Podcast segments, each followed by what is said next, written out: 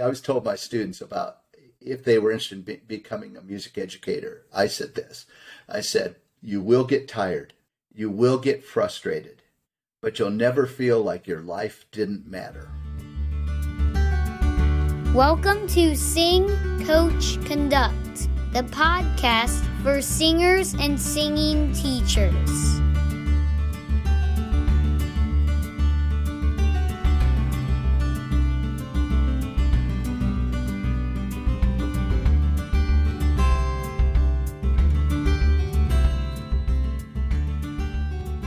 Hello, singers and singing teachers. Welcome to another episode of Sing Coach Conduct. I'm your host, Megan Farrison. As a choir director, I feel like most of us know Roger Emerson as the prolific composer and arranger of choral music. He's been doing this work for decades, and I know I can rely on Roger to create music that is interesting and educational, but also accessible for my students. One of the things that struck me about Roger was his sense of humility. Uh, you'll hear when we laugh in the beginning um, when I call him the world renowned musician. He, he's just doing what he loves and he followed the path that was kind of set before him. Um, the people that he came in contact with, like Kirby Shaw, before the world knew Kirby Shaw. It's a really great story, and we talk about his music and writing process, his latest projects with Hal Leonard, including his new vocal method books for uh, every voice type. The, we talk about the dreaded copyright issue. Uh, there's just lots of great stuff in this episode, and I think you're really going to enjoy it. And I can't believe it, but after two short months, we are already on our 10th episode of this show. I want to say thank you to the listeners who've been supporting the show, um, which are you. If you're listening to the show right now, thank you, thank you, thank you. Those of you that have offered feedback and shared stories with me about how the show has impacted your life in a positive way. At this point, we have listeners all over the country, so wherever you are listening, I'm grateful you're here. Well, hello, Roger Emerson. I am so incredibly grateful that you are here with me today. What a joy. And I know we've already gotten to speak to each other quite a bit, and it this is just going to be such a great interview. So thank you for joining me. Well, thank thank you, Megan. It is a uh, it's a treat. Um, it's uh, a real joy of mine to be able to connect with uh, with other musicians and choir directors, and uh, it's a privilege. So thank you for asking. How did your childhood shape your future in becoming Roger Emerson, the world renowned arranger and composer? you know, uh, to, to, to preface this, I sound like Betty White. You hang around long enough and people will like you, you know, kind of thing. So. um, but quite frankly, I come from a musical family. I got the gene. Um, my mom was a was a professional arranger for live radio, like in the 30s and 40s, and uh, grew up in, in, Southern California, outside Los Angeles, a little town called Downey, which is uh, famous for the Carpenters. And they were a few years older. We never actually interfaced much, but um, there was just music all around me, you know, from the very beginning. Um, my mother taught piano lessons. My dad had, uh, my biological father had died when I was two, and my brothers were seven and nine. So it's a single mom, and basically uh, she'd been accompanying groups and and doing some arranging, and so she was teaching. Uh, my first recollection is of her teaching piano lessons. You know, when I was in our home when I was like three years. Mm. And we would uh, we always sang. You know, there was a grand piano, baby grand. In fact, I have it now here in my home. It was my mom's oh, an old cable that wonderful. was completely uh, sort of restored, but it's uh, it has a lot of uh, sentimental value. But um, you know, uh, we had a holiday tradition. I think it started shortly after my dad passed. Uh, Christmas Eve would be open house, and and mom would just uh, maybe the first year she sent out invitations. I don't know, but from that point forward, we've had forty or fifty people around the piano singing Christmas carols the tradition goes on. My brothers carried it on, so we're at probably you know sixty-seven years or so, sixty-eight wow. years of, of singing. Then my two older brothers were both musical.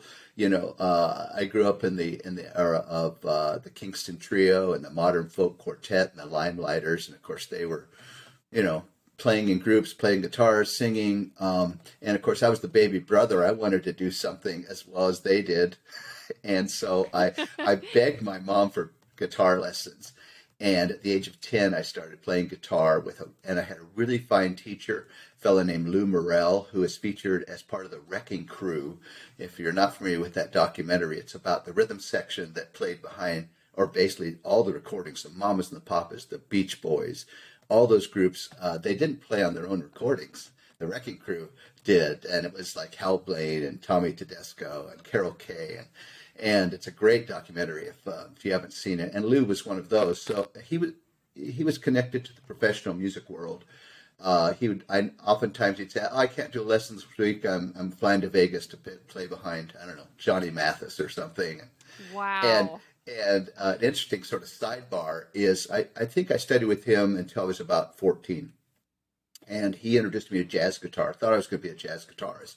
Then, of course, the Beatles came to America, and I I wanted to be a Beatle. I had hair, and uh, did you want to be one Beatle in particular? Was was there one person you? Well, really... Paul McCartney. Paul McCartney is the guy to be, and and I played bass and guitar. So, uh, and uh, I was starting to write songs and things. But interestingly enough, my brother ended up. Uh, he had a group with RCA Victor called the Match, and they were recording uh, some demos, and they were recording one of my songs and I would have been 18 at the time, and 17 or 18. So I hadn't seen Lou for probably three, three or four years, and he's on the session, and I'm in the booth, and just to see the look on his face as a teacher to look up and go, "This kid I taught is writing songs that I'm now recording."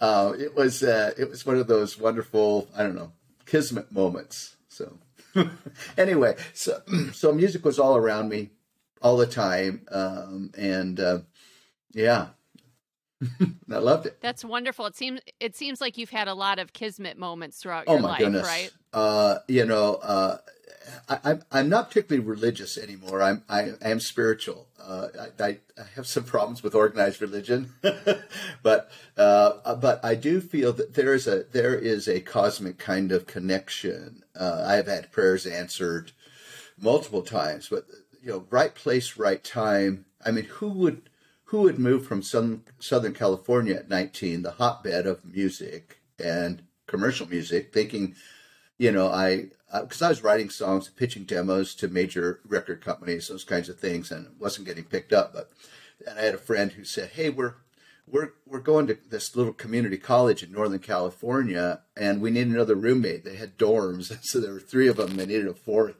and it just hit me at the right time. And I go, okay, I'm going. I'm I sold my Mosrite bass and, and got 200 bucks and, and headed north uh, to this college of the Siskiyous in the unlikely town of Weed, California. Now, this is just north of Mount Shasta, which is 60 miles from the Oregon border. And we, Weed was named after Abner Weed, who owned the mill because it was a lumbering community. Of course, now they're capitalizing on this legal and in California, so they you know they have I love weed cups and things like that. But so this this little community college, uh, 500 kids, and I said I'm going to take some formal uh, music theory training because I had I'd studied with Lou and I, I, could sort of read music pretty well, but I had good ears and sort of you know I I understood where chords went because I played in a rock band and a jazz group and things. So but okay, you, you can't just skip over that. You said you played in a oh. rock band, right? Oh. So I'm going to stop you for okay. a second. so, what was the name of your rock band? Well, it uh, it was originally it was called the Argonauts, but for some reason the the uh, lead guitarist, who was a couple years older than the rest of us, decided we should be the Nervous System. now, well, there was a there there was a group in in the L.A. area called the Proteins which protein T E E. I don't know, but but we were sort of uh, uh, you know we we played like six times a month. Uh, you know, and we could make fifty bucks a man. Now this is when the minimum wage was a buck sixty five. Mm. So uh, it it was really terrific, and all three of the other uh, uh, guys in the group were really good musicians.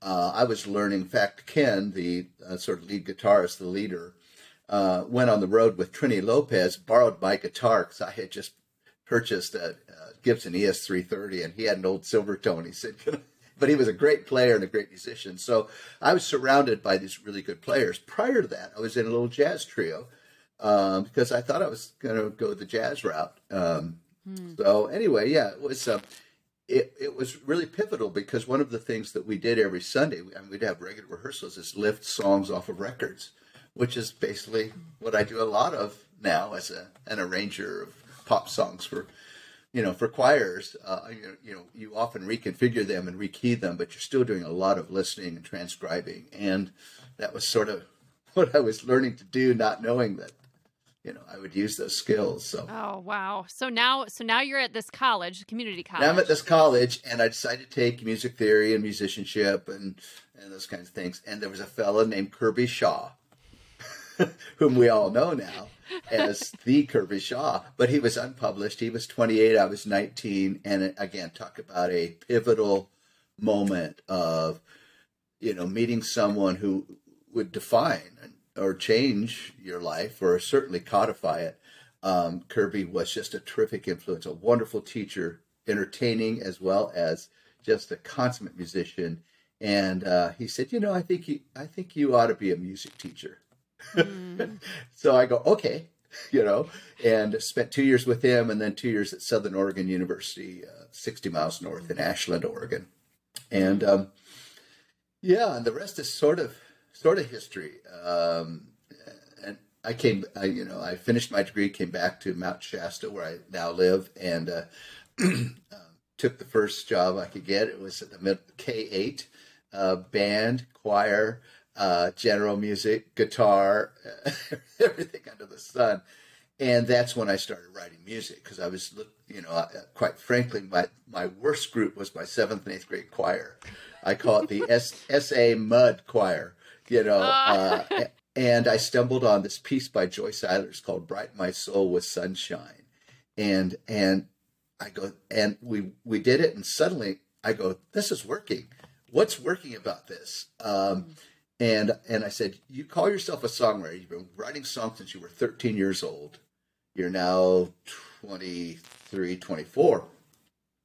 You call yourself a songwriter. Why don't you take her format, which was this three-part mixed format with a very moderate, I call it the baritone parts, like F to D. It's sort of a catch-all. Put all your put all your young men on it, and it may not be perfect, but it works, kind of thing. Uh-huh. I call it the comp- compromise range. And basically, I wrote a song called First We Must Be Friends. And um, her, her concept was that the guys just sort of did little little motives. So, you know, you've got to brighten up my soul. And the guys go, brighten up my soul. You know, two notes, brighten up my soul. so um, my first song was First We Must Be Friends. First We Must Be Friends.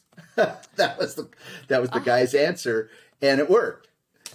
And where did where so, did you think uh, of the? You said you wrote you wrote that piece. I wrote the whole. Yeah. Yeah. So where did the inspiration for the text? I know it's it's a simple little like ditty, right? It's a simple little thing, but what yeah. kind of led you down that path? Like this is going to be my first thing that I do. You know, um, I, I wanted to. I think already, and this would have been uh, 19, I'm going to say uh, 74, 75.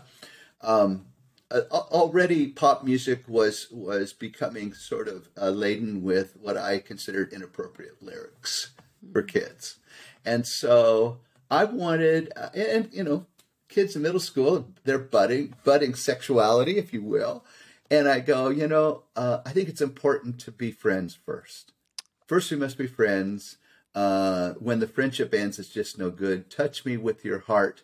There's no better way to start our love. Oh thing went. Yeah, and uh, and I mean, it, it, you know, people ask about songwriting. Um, I was in a workshop with Weston Noble um, years ago, and he he must have been close to ninety at the time. And I would always, when I'm giving a workshop, I always go to all the other workshops because, as we talked about earlier, you never stop learning. You never. Best thing about being a, a, a music educator, first of all, it's the hardest job you ever have, but and the most tiring. But uh, you're always growing. And I, I, think that's really important. But he said something profound. Again, talk about those those pivotal moments. Um, and he said, "That which is unexplainable is of the spirit." Mm. And so when people say, "Where did that melody? Where did Shoshone Love Song come from?" or "Where did First We Must Be Friends come from?" I "I don't know. I'm a conduit. I sit at the piano and and it just comes. And some of it's better than others. Some of it's truly um, amazes even me, and some of it is eh, that's okay. Yeah. I've used Shoshone love songs several times with my uh, with my students, and it is just such a beautiful. It, it really a beautiful melody. It really just sticks with you. It just stays in your heart. Yeah, yeah. It's uh, uh there's something about tune smithing. Uh, I hear melody. I hear voices. I hear melody. Uh, you know, you could play it. you could play any chord or chord progression, and and I hear melody over the top, and I, I you know, uh, I, I, think I think quite frankly, vocal jazz, good vocal jazz uh, improvisers are really composers. They're mm-hmm. hearing they're hearing melody and relationship. They're not thinking like an instrumentalist does about oh I'm playing a D minor seven. I'll think a C major scale, you know, kind of thing. Vocalists create melody the, the best ones, you know, when they're improvising. I think songwriters do the same thing, uh, from all that I've read, at least, you know, mm. from my standpoint. So. When you're um, when you're creating these melodies, do you see um, imagery? Is there imagery connected, colors connected? Like what what is that process like for you? Uh, I, no, I don't really see. I don't really see line or color. I, I I hear shape, I suppose, or I know that okay, this this needs to it can start here, but it needs to go here, uh, and and I try and live with it for a while. Uh, but the best ideas come very quickly. Um, mm-hmm. They they do require fleshing out, you know, because what I'll do is in the old days I'd run a cassette player and put it on record because I didn't want to miss anything.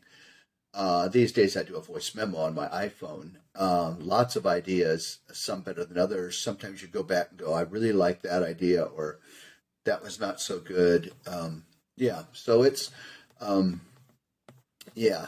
so all I can say is I was just lucky. I, given given the uh, the job I, or the task, uh, and again, I you know I could write a song for you right now. It might not be very good, um, but um, yeah. Oh, I would love to hear the song from Roger Emerson to Megan Ferris, and I would like to hear that song. yeah. Oh, you, know, want to hear it? Can I? You want oh, me to oh, play something? Oh my gosh, yes, please. This is awesome. Megan Ferris, what are you doing in old Michigan? Megan Ferris. Oh, it's you again. there you go. okay. okay oh, that goes up there on just one of the greatest moments. Oh my gosh. Oh, okay. I've got to. I've I've got to calm myself down now. So, all right. There you um, go. I, I do have I do have this question for you. What is the strangest place where where a song has just come to you? Like, can you think of where you're just like you were in the middle of doing something and you're like, I have, and yeah, and we'll, we can keep this, we can keep this, you know, PG. But it, where are you? Where music comes to you and you go, I gotta go. Uh, you, you know, the interesting thing is, uh, I I have awakened in the early morning sometimes, and you know, in that sort of you're coming out of out of sleep or a dream, and and had a, a musical hook and immediately mm. grab my iPhone and and just I, one three five three one to give me a key center and then I'll then I'll sing this little line. Um, it's happened there. I've been on a paddle board uh, where I wish I had a, my iPhone with me, but I didn't because I don't trust myself to keep it dry. Uh, um, certainly the shower, you know, if you're, if you're thinking about it, yeah, there'll be some things that come to mind. And, and uh, usually the really good hooks uh, stay with you.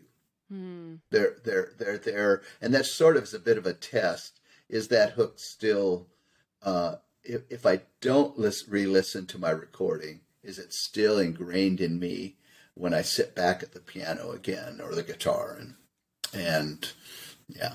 That's wonderful. So. so. you talk about how Kirby Shaw was such a, a huge part of your of your life, and he was a musical influence. Who are some of your other musical um, influences? Oh, well, of course, the Beatles. Mm-hmm. You know, uh, and, and I, I, say not just the Beatles, but obviously their producer George Martin, the fifth Beatle, who I think really codified their music.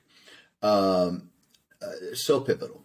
Um, from a songwriter and st- and ability stylistically to to just really look outside the box. If you think about the growth of the Beatles over five or six years, there was really amazing.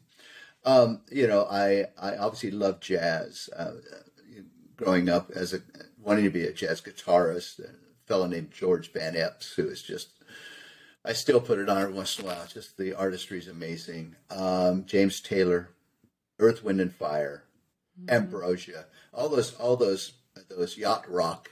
I did a yacht rock medley, which is all that late seventies, early eighties stuff. You know, Christopher Cross. You know, all the all those things very pivotal. Uh, lately, uh, I've been listening to well. There's a great CD I love uh, by uh, a group out of Seattle called Groove for Thought, and their inspiration CD is just one of my favorites. Turns out that the the son and is it granddaughter of Jack Koontz, who I started writing with back in the '70s. It's it's his son and granddaughter pivotal to the group, and the arrangements are fabulous. Um, the other thing is is most lately I've been listening to a lot of uh, a great big world. I did an arrangement called Rockstar several years ago. Ian Axel, he's really a terrific songwriter. Um, Duncan Sheik, when uh, from Spring Awakening, although we couldn't do much of Spring Awakening in the school uh, market, the, the, the song craft really good.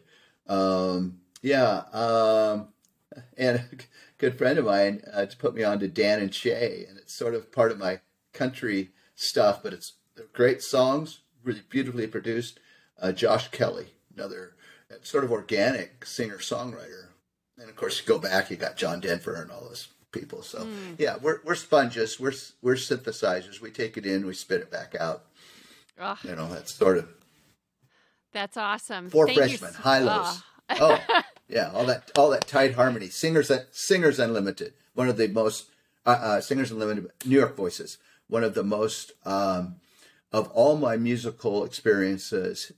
Hearing uh, New York Voices live for the first time about ten years ago, I said, "This this is it.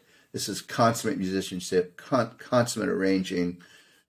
Yeah, so mm-hmm. I'm, so I'm humbled all oh, the time. I just love how you can just go on. I mean, if I let you go, I'm pretty sure you could just keep yeah, thinking about yes, all of it, all of it. Um, so when you were in teaching middle school, which by the way, what is your favorite thing about teaching middle schoolers?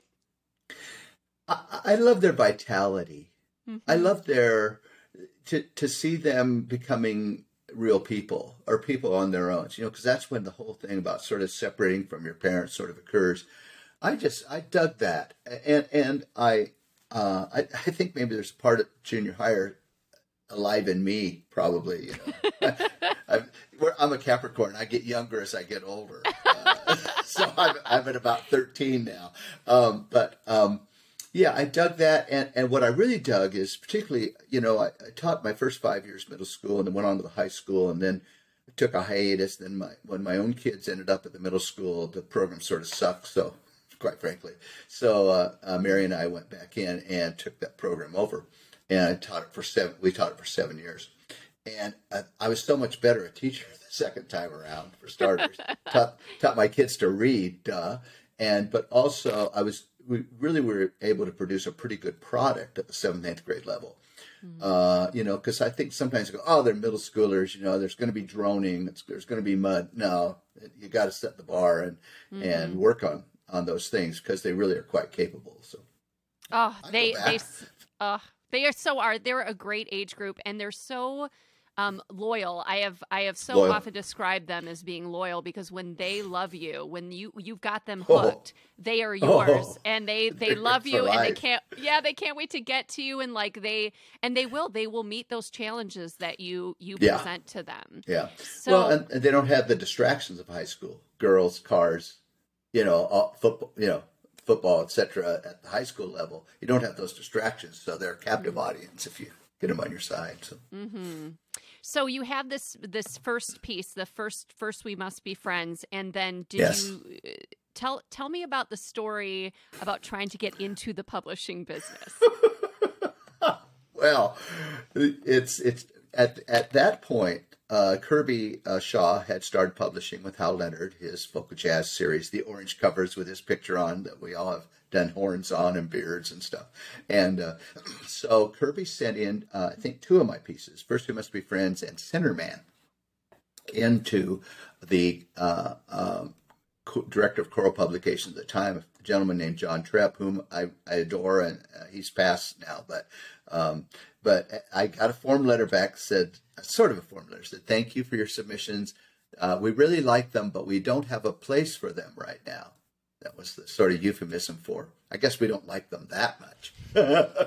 and so, but as you know, as uh, kismet moments will happen or green light moments if you're reading Matthew McConaughey's book, which I'm not a big Matthew McConaughey fan, but he talks about his green light moments in his mm. career.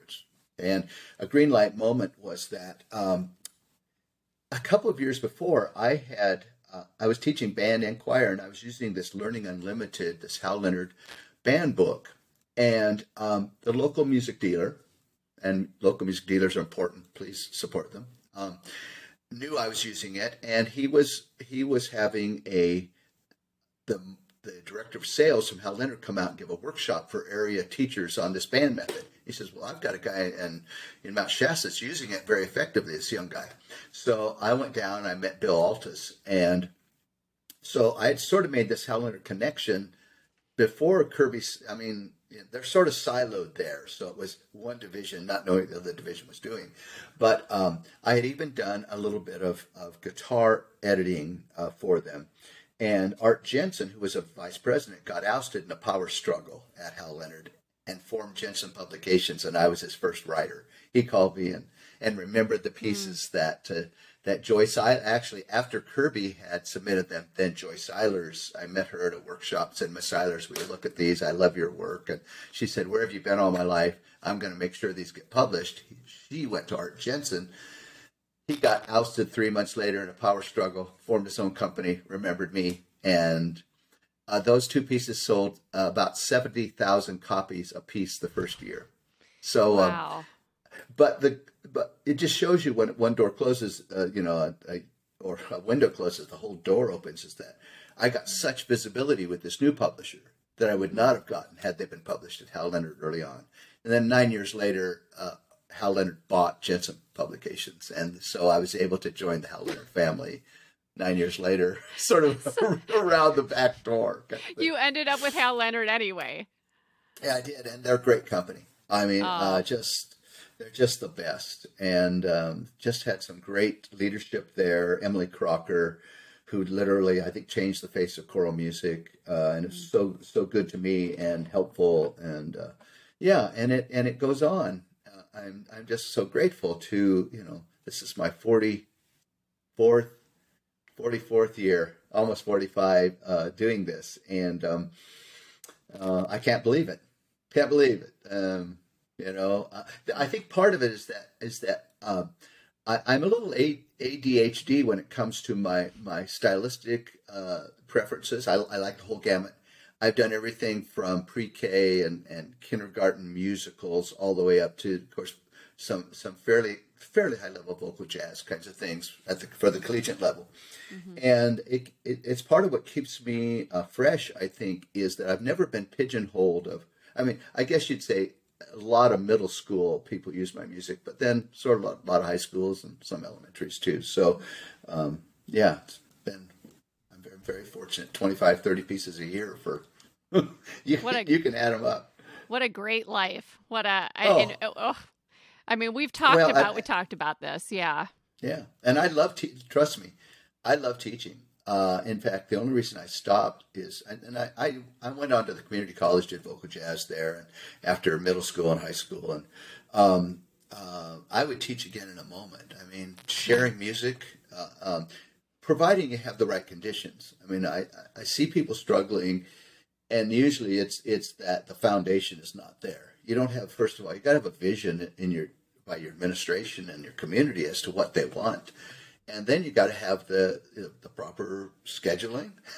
you know, you got to you got to have the, the proper the monies for music and perhaps an accomp- I mean accompanist. There's all kinds of things that that made it really great for me in this community because we had a history of, of music support for music. You know, we, we would have 80 and 90% of the student body involved in elective music.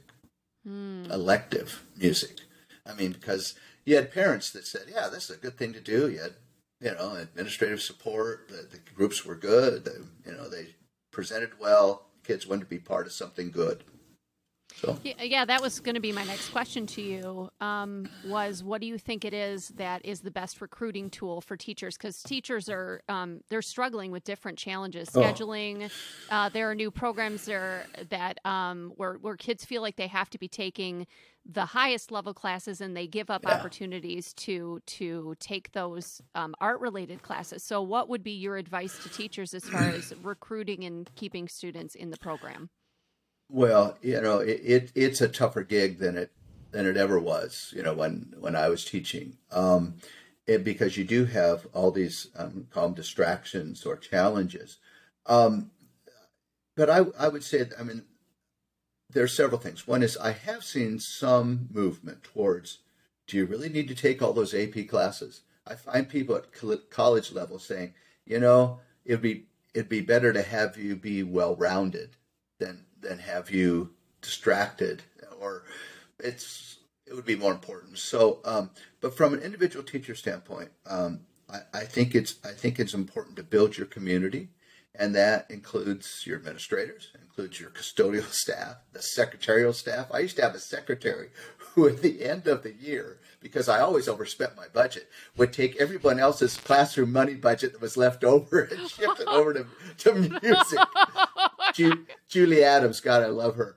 Um, you know, but but but the fact is, you know, I would take the the secretarial staff out to lunch once a year.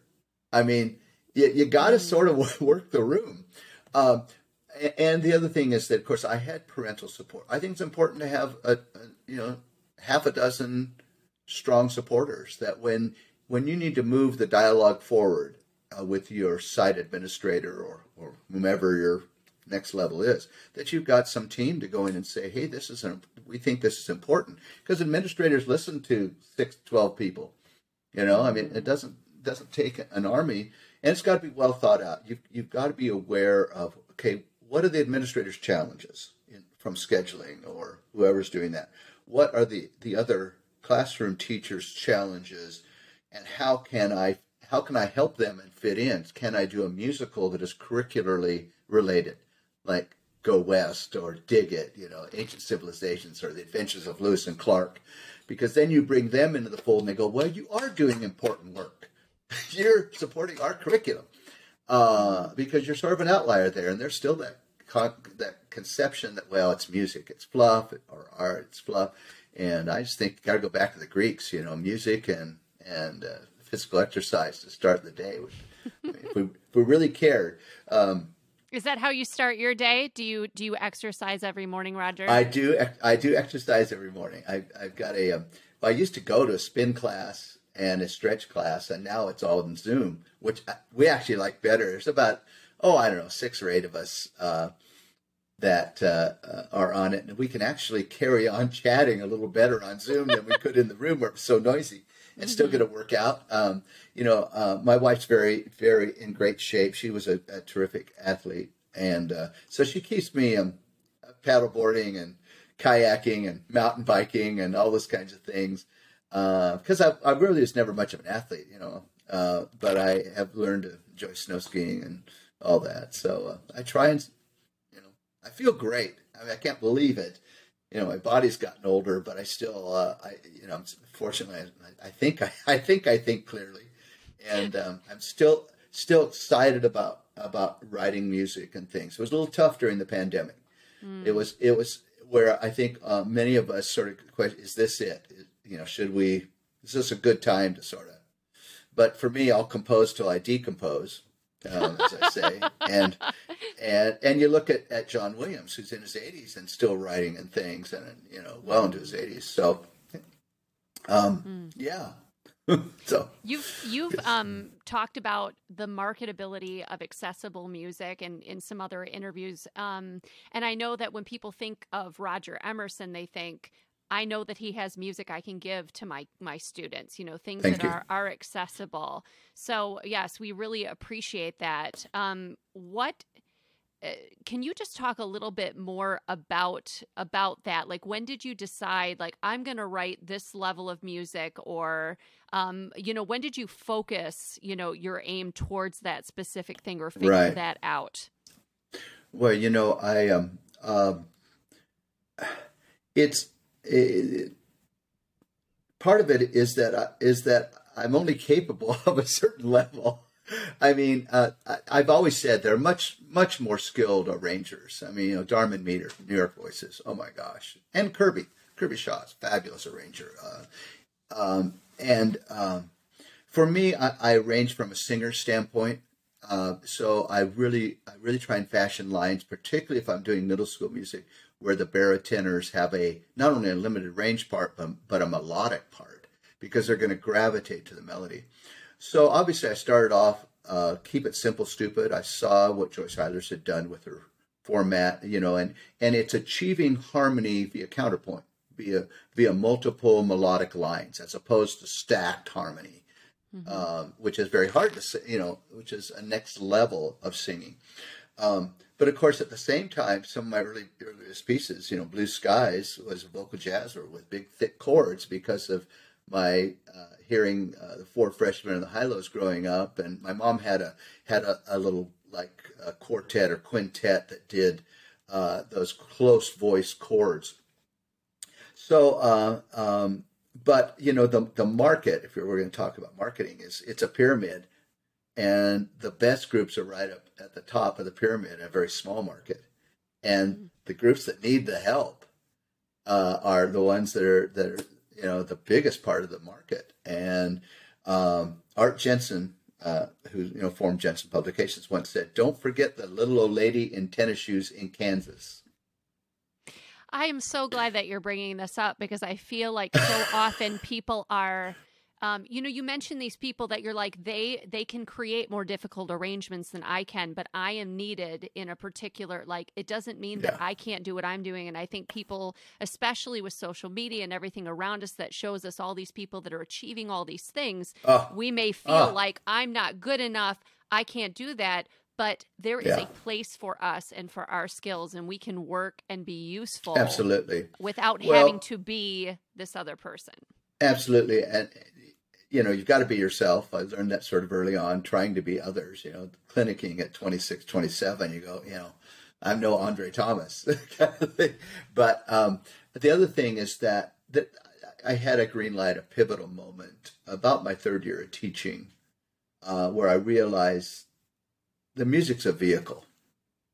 You want to you want to bring joy and um, not only joy, but what what do you want as an educator?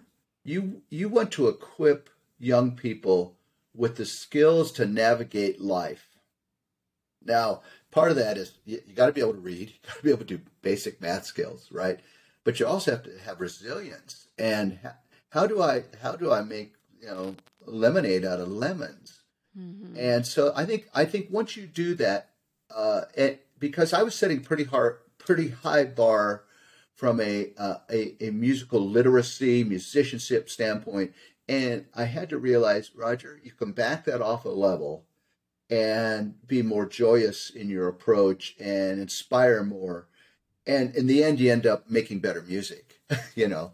So um, that that was an important part of, of the whole thing. And then I've always tried to make something sound more difficult than it is to sing. And sometimes that is uh, a piano accompaniment that is that is just I don't know, just not one four five. Um, and um, and also it is it is coming up with some, with some neat counter melody kinds of things uh, that that uh, a, a a singer will go oh I want to sing that line. That's all, you know because we all we've all found those. Oh I love where that line goes. You know why? I don't know but um, so yeah I, I sort of do what I do and I guess it's I guess it's working I'd say so. I would say so. so I better not change don't change now Roger tell Tell me about your your newest um, published project with Hal Leonard. Um, well, uh, you know, of course, the pandemic put everything sort of just everything stopped. Everything stopped. Uh, I know that Hal Leonard, uh, you know, laid off probably twenty percent of their staff. They stopped any production at all, other than their. Uh, what what saved Hal Leonard is that you've got to realize uh, only about ten percent of their business is instrumental choral. Um, the bulk of it is mass market guitar books, piano books, all everything you mm. buy off Amazon, uh, you know, folios, those types of things. So the good news is that when people were not singing in choirs, they were at home going, I'm, I'm going to work on my guitar skills. I'm working my piano skills. Or, and so quite frankly, that part of the company supported, you know, our, our division, which basically, you know, probably cut in half or more.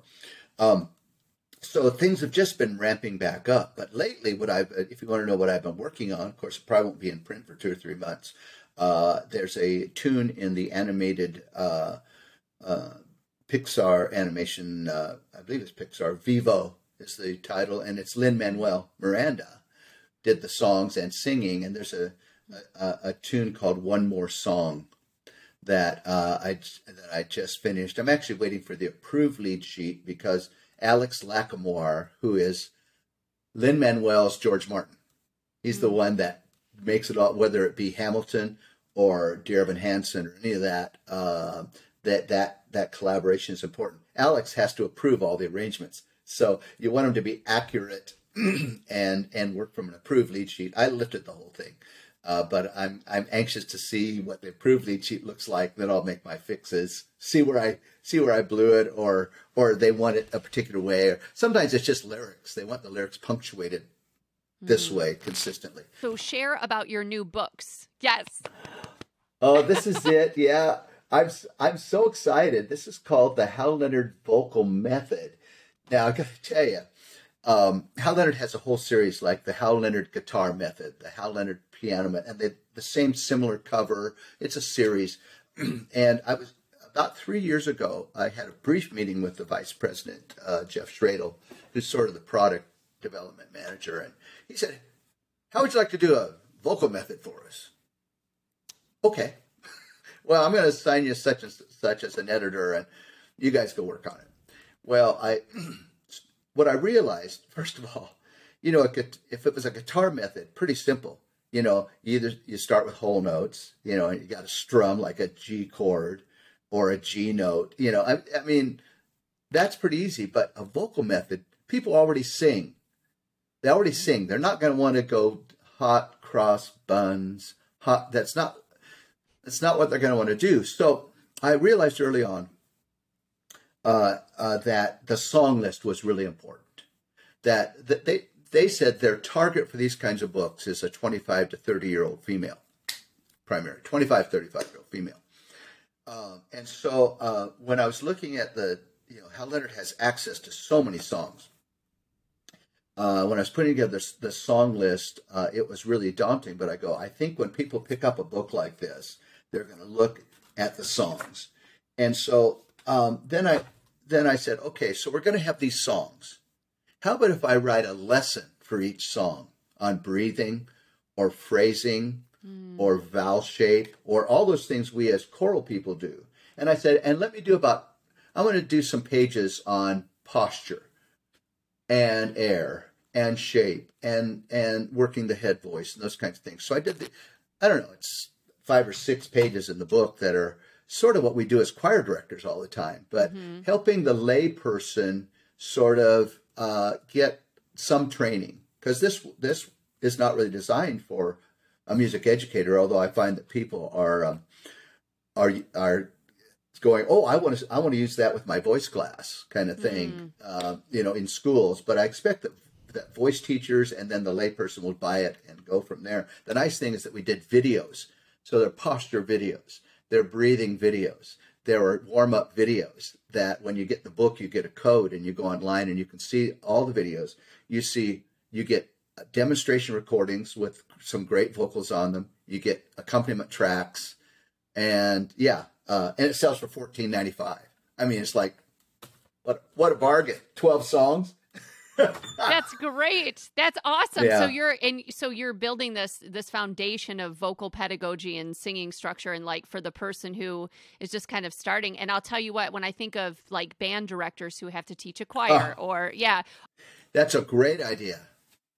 I hadn't thought about that. Thank you. Well, you know, and again, it was daunting because I go, this is uncharted territory. I mean, again, there are I- th- there are vocal methods like Bernard and things, you know, that, that are pedagogical and, and physiological and and those. But this is not what. Yeah, that's not what the task was. Mine is to somehow, much as as I've done maybe with my early arrangements, is uh, trying to make a silk purse out of a sow's ear you know keep keep keep it simple stupid and and help people from where they are to be better as as i said it's for the 30 year old karaoke singer that wants to get better that is Yeah. wonderful. Thank you. so i'm i'm excited I'm excited for you. Yeah. So is that already out and available? yeah yeah they're out and available uh, you can get them from your music dealer or uh, or amazon which is really easy it's called the helen this is the soprano alto edition and this is the tenor bass edition. Just song list, tenor bass, Can't Help Falling in Love, Stand By Me, Take Me Home, Country Roads, Fly Me to the Moon, Hallelujah, Fields of Gold, Fire and Rain, Mad World, which I love, uh, Haven't Met You Yet, Perfect, Yesterday, and Crazy Little Thing Called Love. So we've got something for everybody. The female, see, originally it was going to be one book, and I said, guys don't want to sing necessarily want to sing what the gals want to sing. Why don't we do two books? So I got two. I pitched two books, but the, at last, uh, Beauty and the Beast, Bye Bye Blackbird, Dancing Queen, Don't Know Why, Fields of Gold, I Will Remember You, Make You Feel My Love, Part of Your World, Rolling in, in the Deep, Something to Talk About, and A Thousand Years. I, I think I think they're very compelling to sort of a wide age group, and uh, Yeah. the recordings are really good. And so anyway, yeah, I hope uh, people will maybe take a look. Wonderful, wonderful. So can we talk about copyright? Oh, can we? describe the the historical challenges that that musicians and educators have faced with copyright and how you've been a part of that discussion and and the solutions Um, well, if, you know, to start with, there's there have been estimates over the years that that we as either publishers or writers lose about fifty percent to photocopying. that's that's the starter. Now there has been much more, I think, education over the past 15, 20 years about you know you just you just shouldn't be doing that. And I think most people are pretty good about that. Uh, you know, sometimes and, and there are some there is some latitude in the in the copyright law. For instance, if if you order something and it's back ordered, you can you and you've you know I suppose paid for it, or at least the intent is to pay for it. You can duplicate copies to use during the interim, and then tear them up when you know when the, the music comes or whatever. That's good to know.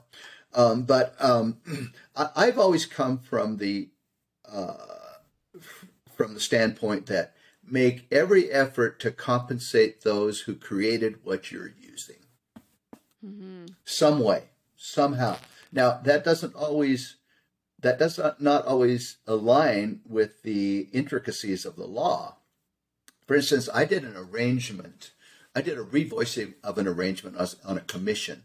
And it was basically the same arrangement but in a new key. And I, I think i inverted some chords and things. And at the time i said well just go ahead and buy 20 copies of this voicing. That way everyone gets compensated and i'll send you uh, they paid me i don't know 250 bucks to go ahead and do this re- this basically rekeying.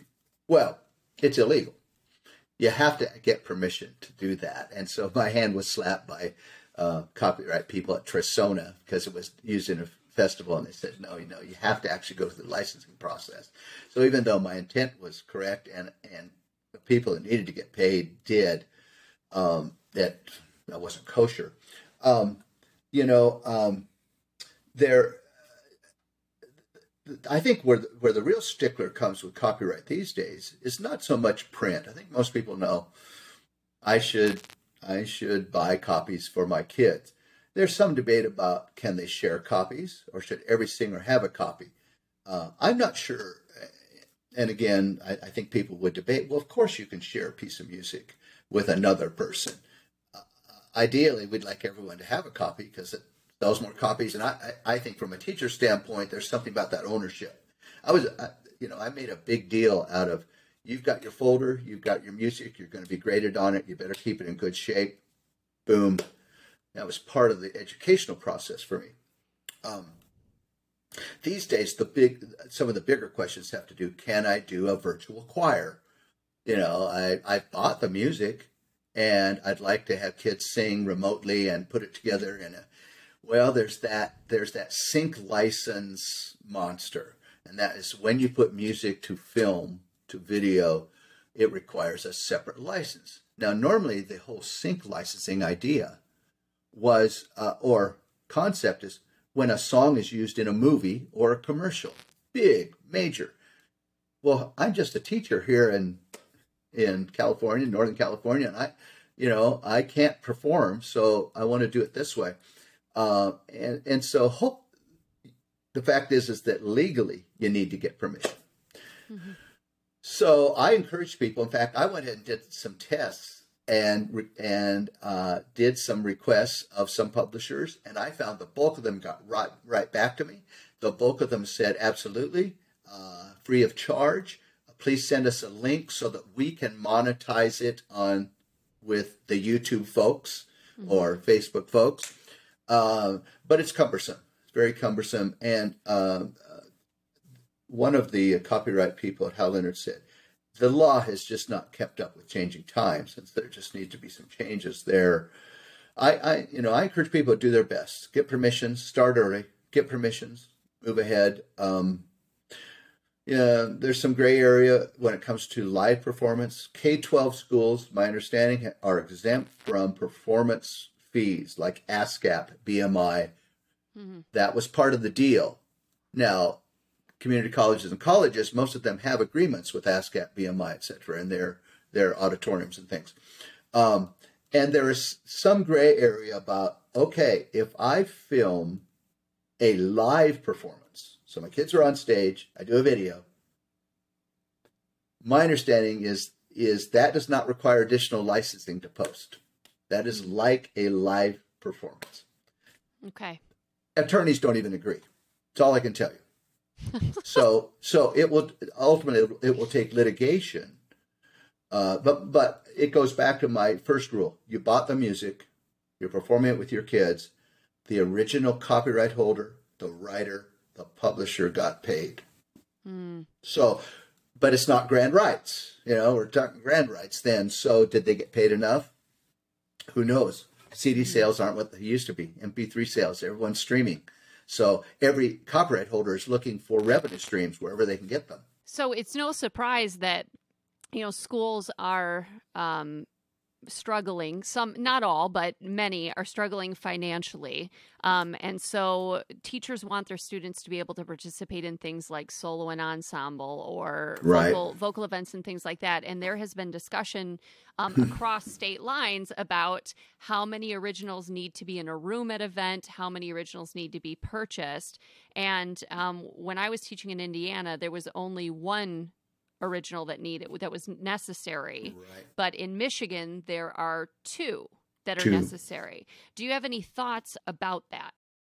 You know, um, again, I, I, I think, uh, and, and it may very well be the result of legal counsel by uh, the organization that said, you know, you better play it safe, get the 2nd mm copy.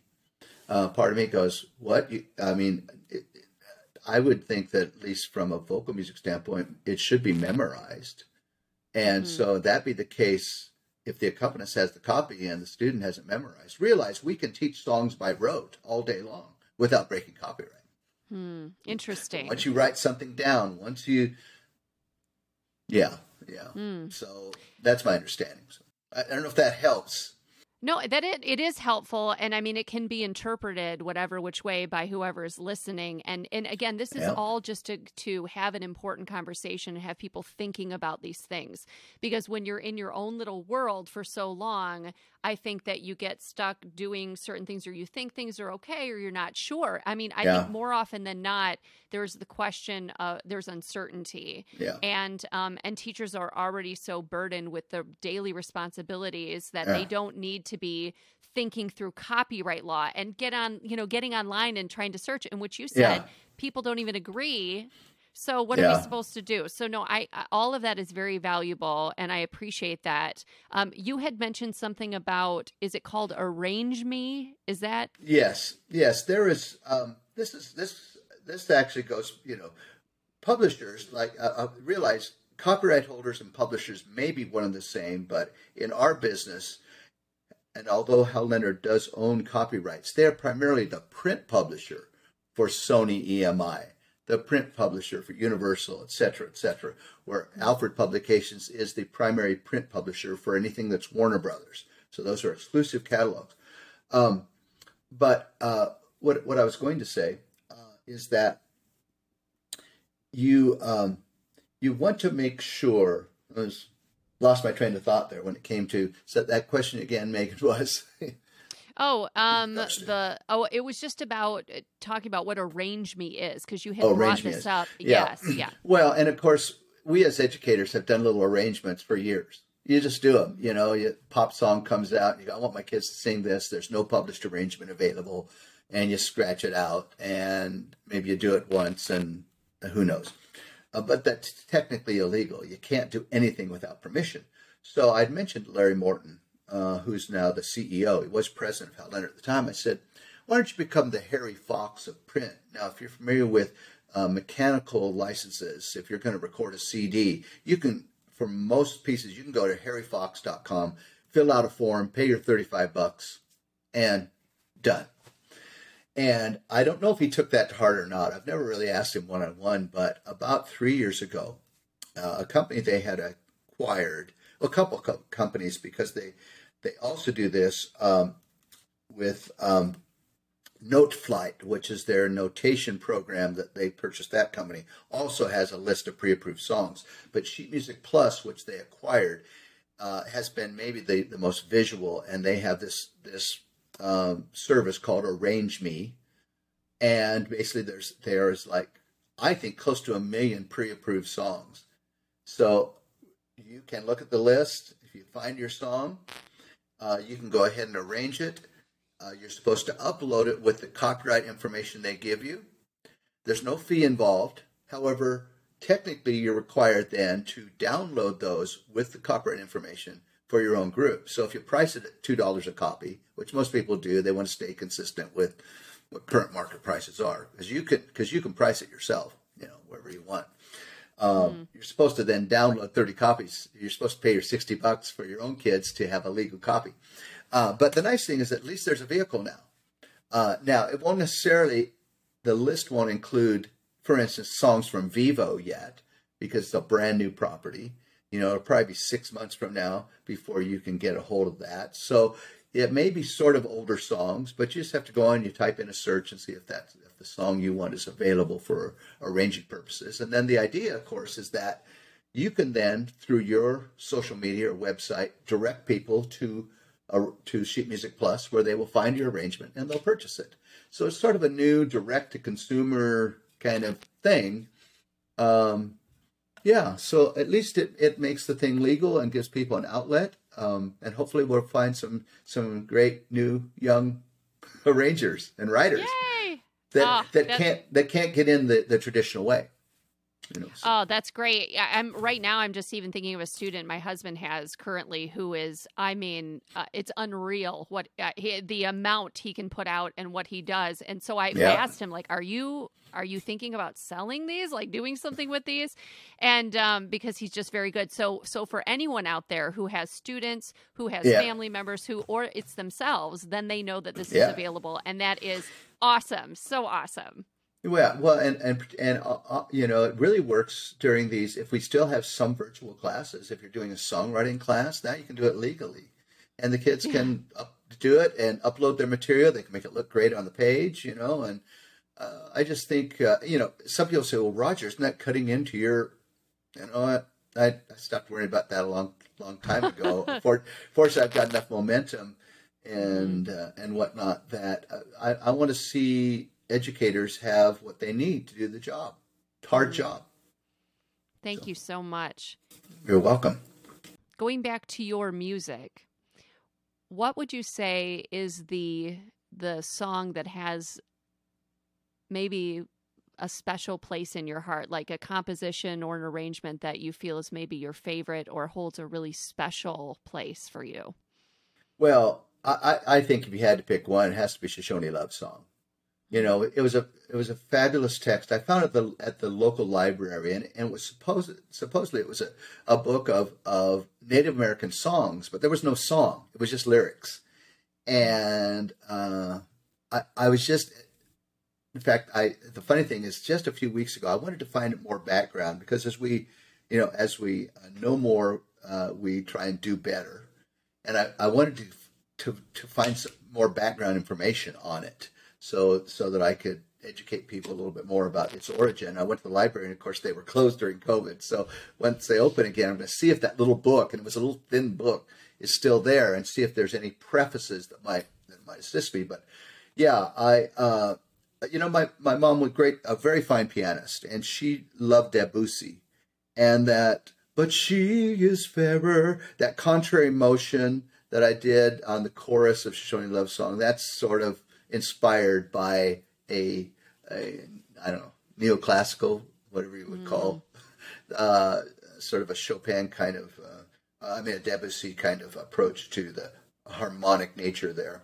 A lot of jazz. You know, if you think about jazz is a direct descendant. You know, if you listen to, to some music of the uh, Debussy era, it is uh, you know there's very cool harmonies. Uh, but um, um, so that one, and and most recently, you know, I did a setting of uh, "Stopping by Woods on a Snowy Evening" uh, by Robert Frost that just recently be, went into the public domain, which heretofore. If you could even get the rights, they were expensive, so helen wouldn't pay for those. And but uh, it's it's a it's a terrific poem, and and of course, you know, you think about it. Your your first impulse is, oh, I'm going to set it as a nice, languid kind of ballad, and yet I sat at the piano very instantaneously and ended up with this sort of almost gallop, bum bum bum bum bum bum bum bum bum bum bum bum, like a like a a, a, a, a horse and rider Whose woods these are, I think I know. His house is in the village, though. He will not see me stopping here to watch his woods fill up with snow. I mean, it was kind of thing. And that is, uh, it's, it's one of the few songs I said, I think this parallels Shoshone Love Song in many ways. But again, great lyric. Start with mm-hmm. great lyrics. So there's two. I would love for you to talk about your family and Ryder, um, talking about that journey because you had brought that up, and I thought, oh man, that is such an important conversation. Yeah, absolutely. Well, well, I'll start with Ryder. Ryder, we've got two great kids. Uh, Ryder, who is 34, Kayla, who's 29. Um, very different kinds of people in many ways. Uh, both uh, participated in music all the way through school. Um, Ryder was particularly uh, um, just driven musically, much more than Kay- Kayla was more of an athlete, and so she found joy in music and and in athletics. But um, um, Ryder, uh, in his last year of high school, and at that point, Ryder was still Cassie or Cassandra, did an arrangement of Wayfaring Stranger, unbeknownst to me. I was, we've got a separate studio, and I don't, unless there's a pressing project, I don't work evenings or weekends, you know, unless it's uh, something that we've got to turn real quickly. And I, I know that, that he would come up to the studio and sing and play, and I'd hear music, and he'd record some stuff. And so I did this arrangement with Wayfaring Stranger, and I didn't hear it until the high school concert. Hmm. And I was dumbfounded. I saw it in the program, oh, what's this? And then I heard it, and I go, wow, this is, this is pretty good. Maybe I ought to give up. um, but uh, shortly thereafter, uh, uh, Ryder went off to college. At the time, still Cassandra, and uh, you know did that did that call home? No, I'm not pregnant, but I am gay, and, and so mm-hmm. uh, you know we've got a lot of gay friends. Then okay, cool, you know we're we're here for you, whatever you need. Um, but about four or five years went went by, and never had a a, um, a, a gay relationship. Uh, always, it was always with uh, a, um, a, a straight woman, uh, mm-hmm. or someone who had previously identified that way, or whatever. And And uh, uh, so, at, about five years ago, sat us down and said, "You know, I've been doing some research because I don't, I don't think I'm gay. I was never attracted in that in that way. Um, I, I believe I'm transgender. And I'm a transgender man. I, that didn't even cross my mind. I mean, as a parent, I'm going, why didn't I think of that uh, kind of thing? Mm-hmm. Um, and uh, I go, well, you know, we're we're in. What do you need? And and um, so of course there was quite a bit. You know, you, you when you change your name, you, the birth certificate gets changed. Everything gets changed. Um, and uh, I, I, know that if you're, I, I, think it's still up. If your listeners are interested, if you go Ryder Emerson on YouTube, you may find he chronicled the voice change as testosterone treatments uh, kicked in from a, a, a, a, really good mezzo alto to a sort of uncertain baritone. It's like going through the voice change. now he's settled out pretty well as a, as a high baritone. But uh, the, I think I was telling you earlier that uh, he had a wonderful counselor uh, that um, you know, we did a couple of rounds of family counseling. Of course, Mary and I were on board. You know, people say, "Isn't it hard?" And I go, "No, you want your child to be happy and to be content in their own body." This, this, I can't, I can't understand parents that fight any kind of uh, anything beyond the any non-binary kind of setting. But, but you do talk about you did talk about grief with me. Yes, yeah. In fact, uh, in fact, there is that feeling that Cassie has died and that here's this new person, Ryder. And the and the counselor um, Audrey said to us, just remember, it was Ryder all along. Hmm. And suddenly it was, oh, of course, trying to be C- Cassandra, trying to be Cassie in that Cassie body. Hmm. Uh, and and so uh, I've I've never seen him happier. Has a great girlfriend, looks great. You know, we shortly after uh, after coming out to us, uh, you know, uh, we we helped with the pay for the top surgery, and he you you wouldn't know it. I mean, I think as a parent, you fear you fear for for any non traditional uh, child that they'll be bullied or they'll face harassment. But the good news is that I, I don't think anyone thinks twice um, and whatnot. In fact, I think again, if there's probably some Ryder stuff that you'll see um, on YouTube. You know, sort of leave them to their own devices. So anyway, it's been a been a great ride. And of course, Kayla goes on her merry way. and She lives in L.A. and is in the tech world. And yeah. That's right. You were telling me she's she's making more money than you are. yeah, yeah, yeah. Tech. I just want to tell your your listeners something. Get out of music, go into tech. if you want to make money. Well, you know, speaking of making money, I was told my students about if they were interested in be- becoming a music educator. I said mm-hmm. this. I said, "You will get tired. You will get frustrated but you'll never feel like your life didn't matter. Hmm. That's so, beautiful. So where's where's the you know there's the reward. I mean, mm-hmm. yeah, obviously we want to make a good living, but uh, yeah, I don't think there's any educator who has any sense of awareness at all doesn't realize I am making a difference. Sometimes you're making a difference with a child you don't even know about. The mm-hmm. quiet ones, you know, you know, you know the hellions. You know, you're always out. Would you would you be quiet? No, just go. And then, of course, you got the high achievers. You know, hey, yeah, you can do this, I, and I'll be very proud of you.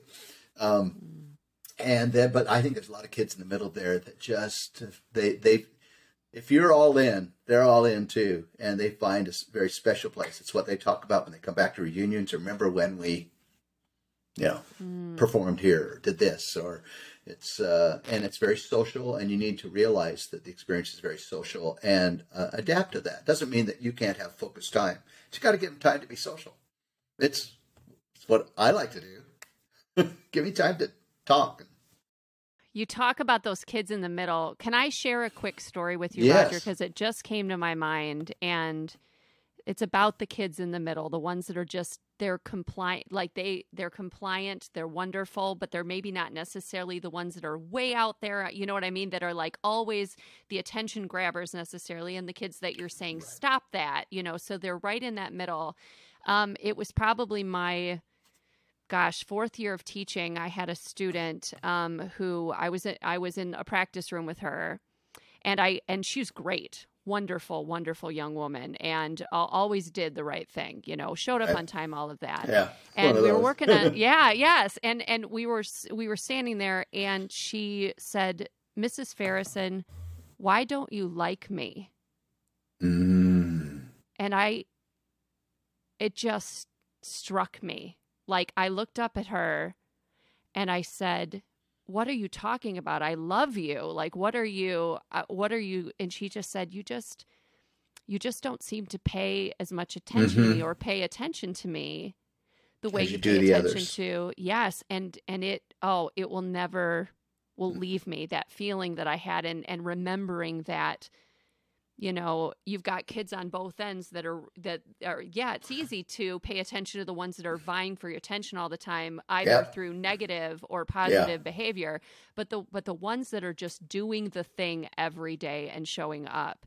And i was so i'm so fortunate she said something to me. That takes a lot of courage to say to your teacher you know like why to say that and to give me an opportunity to express myself and to and to say no I do care about you and you have taught me something about myself and about my teaching and so when you talk about the kids in the middle Roger I just I thank you for letting me share that back because Sure. That is a pivotal moment in my in my own teaching Yeah. career One of your green light moments. Yeah. oh yeah I used oh yeah I used to pass out a questionnaire. What did you really like about the class, and what did you not like? What would you like to see changed to all my groups?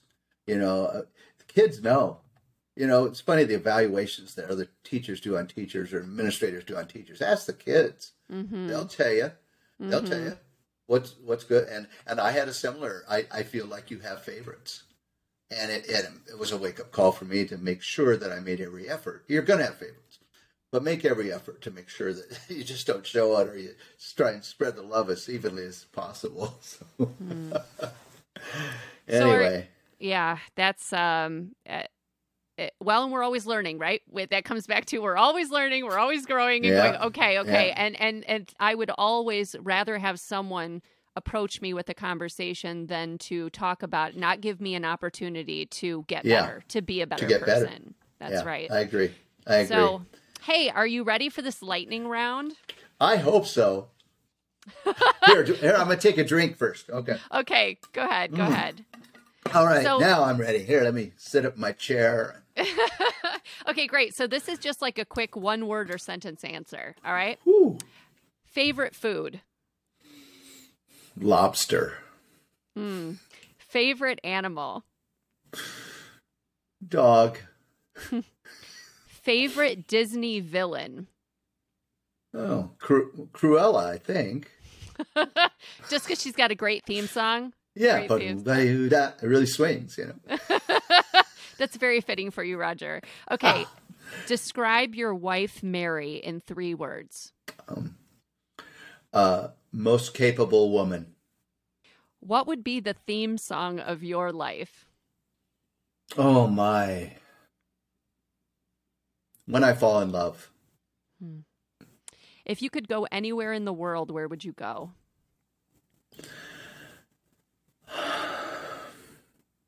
Boy, that's a tough one.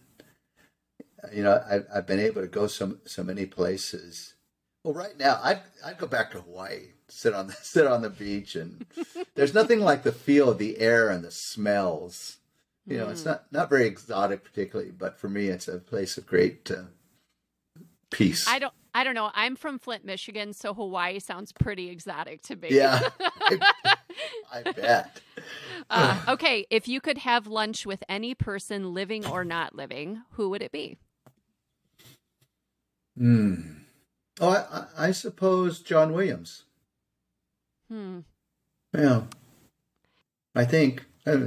I almost asked you earlier if you had met John Williams when you were talking about John Williams. I was like, have you I- met? I- I have I have not. I've got a good friend Paul Lavender at Hal Leonard who is sort of his right hand person, and they've spent a lot of time with him. And uh, yeah, yeah, I, I'm I'm in great awe of film scoring people.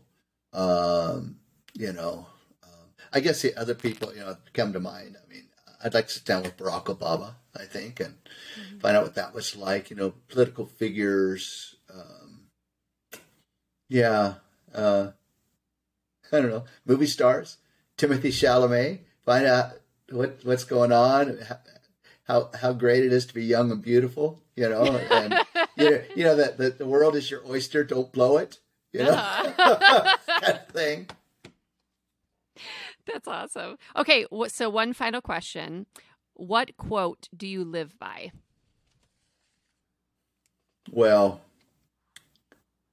love as many as you can, as much as you can, uh, all the time. Mm. You know, um, and it ain't easy sometimes. But I, I think uh, my mom used to say, uh, I was taking her to cancer treatments and and the last year of her life, and I said, "What did you want for your three boys?" You know, I'm thinking us to three boys. We've all been, you know, reasonably successful, well, married to the same people all of our lives, and and that kind of thing, and have nice cars, nice homes, and you know, I thought she'd say something about that. She said, "I wanted them to love and be loved." Hmm. And the greatest thing I, have got to I've got to admit about writing music and having people uh, uh, appreciate it so much. I mean, I mean the whole um, social media thing, particularly Facebook, has has uh, been just really.